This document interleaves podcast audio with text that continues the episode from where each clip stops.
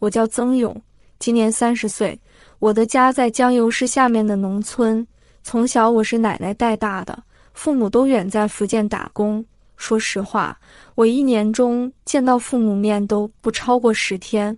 我从小学习也不好，初中毕业就没念书了，跟毛哥几个一起瞎混了一段时间。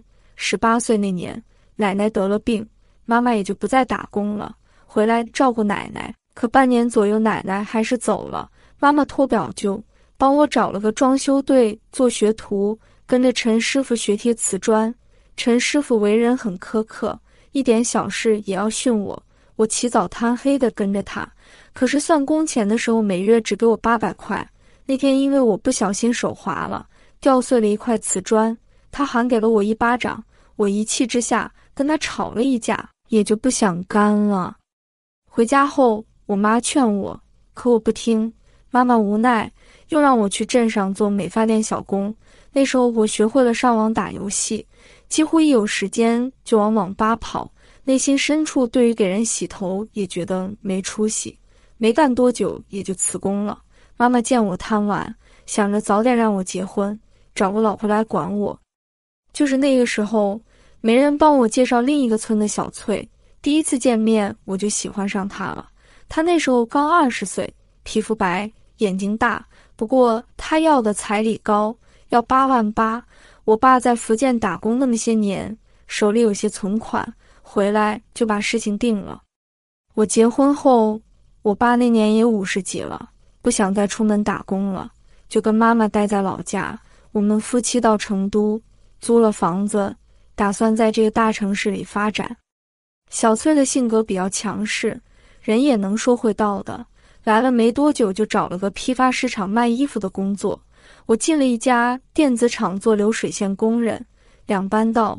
日子虽然清苦，那时候我们还是很幸福的。虽然她脾气坏，我也尽量让着她。大概过了1年吧，她怀上我们的儿子，也就回了老家，没上班，一直到娃娃断了奶才又来了成都。这2年间，我也在车间了混成了老师傅，工资从最初的2000多涨到3500，再到后来的4000块，我觉得还可以。每半个月回去看一次老婆儿子，日子过得平静而有希望。儿子满周岁后，他把儿子留给我妈带，自己又回成都找了个卖衣服的工作。这次过来以后，我发现他性格变了，比以前更加急躁。有时候为了点小事，给我妈打电话的时候，听到小孩哭就会骂人，说我妈各种带的不好。小孩子嘛，哪有不哭不闹的？我要是劝他，他就对我说我没出息。其实我觉得我一没学历，又没啥专长，一个月4000块还可以的，至少日子能过得去。有时候气不过就跟他吵几句，不过大部分时候我也懒得跟他吵架。再后来，他也不知道交了什么朋友。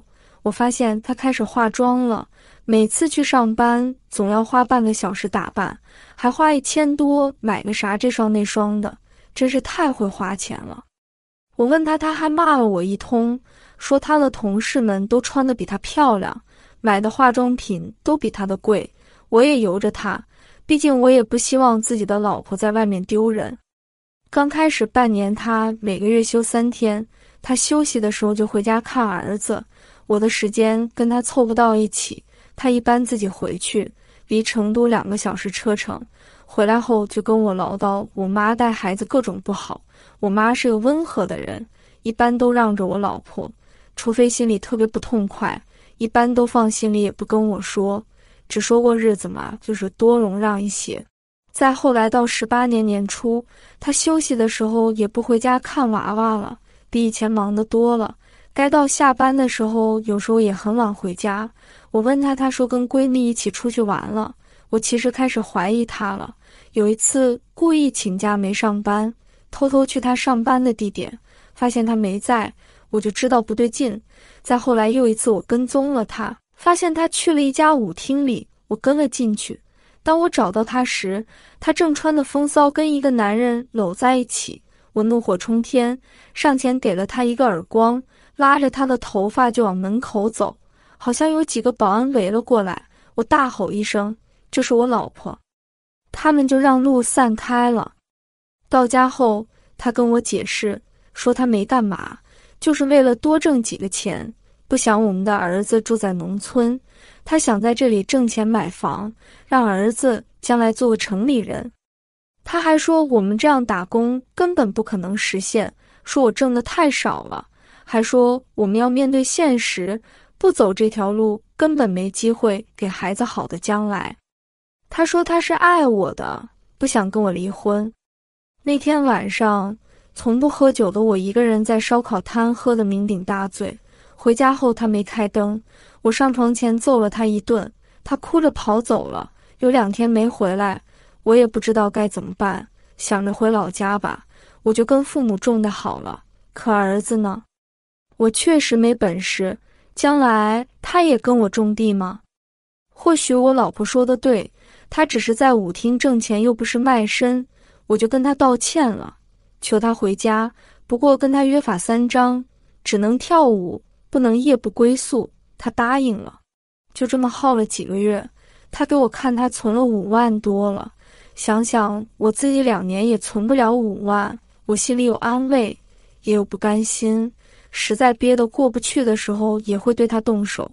他对我也越来越不放在眼里，有时候说到给孩子买衣服玩具的时候，对我选的东西还冷嘲热讽的。我们就这样矛盾重重的将就在一起，貌合神离的过着不为外人所知的日子。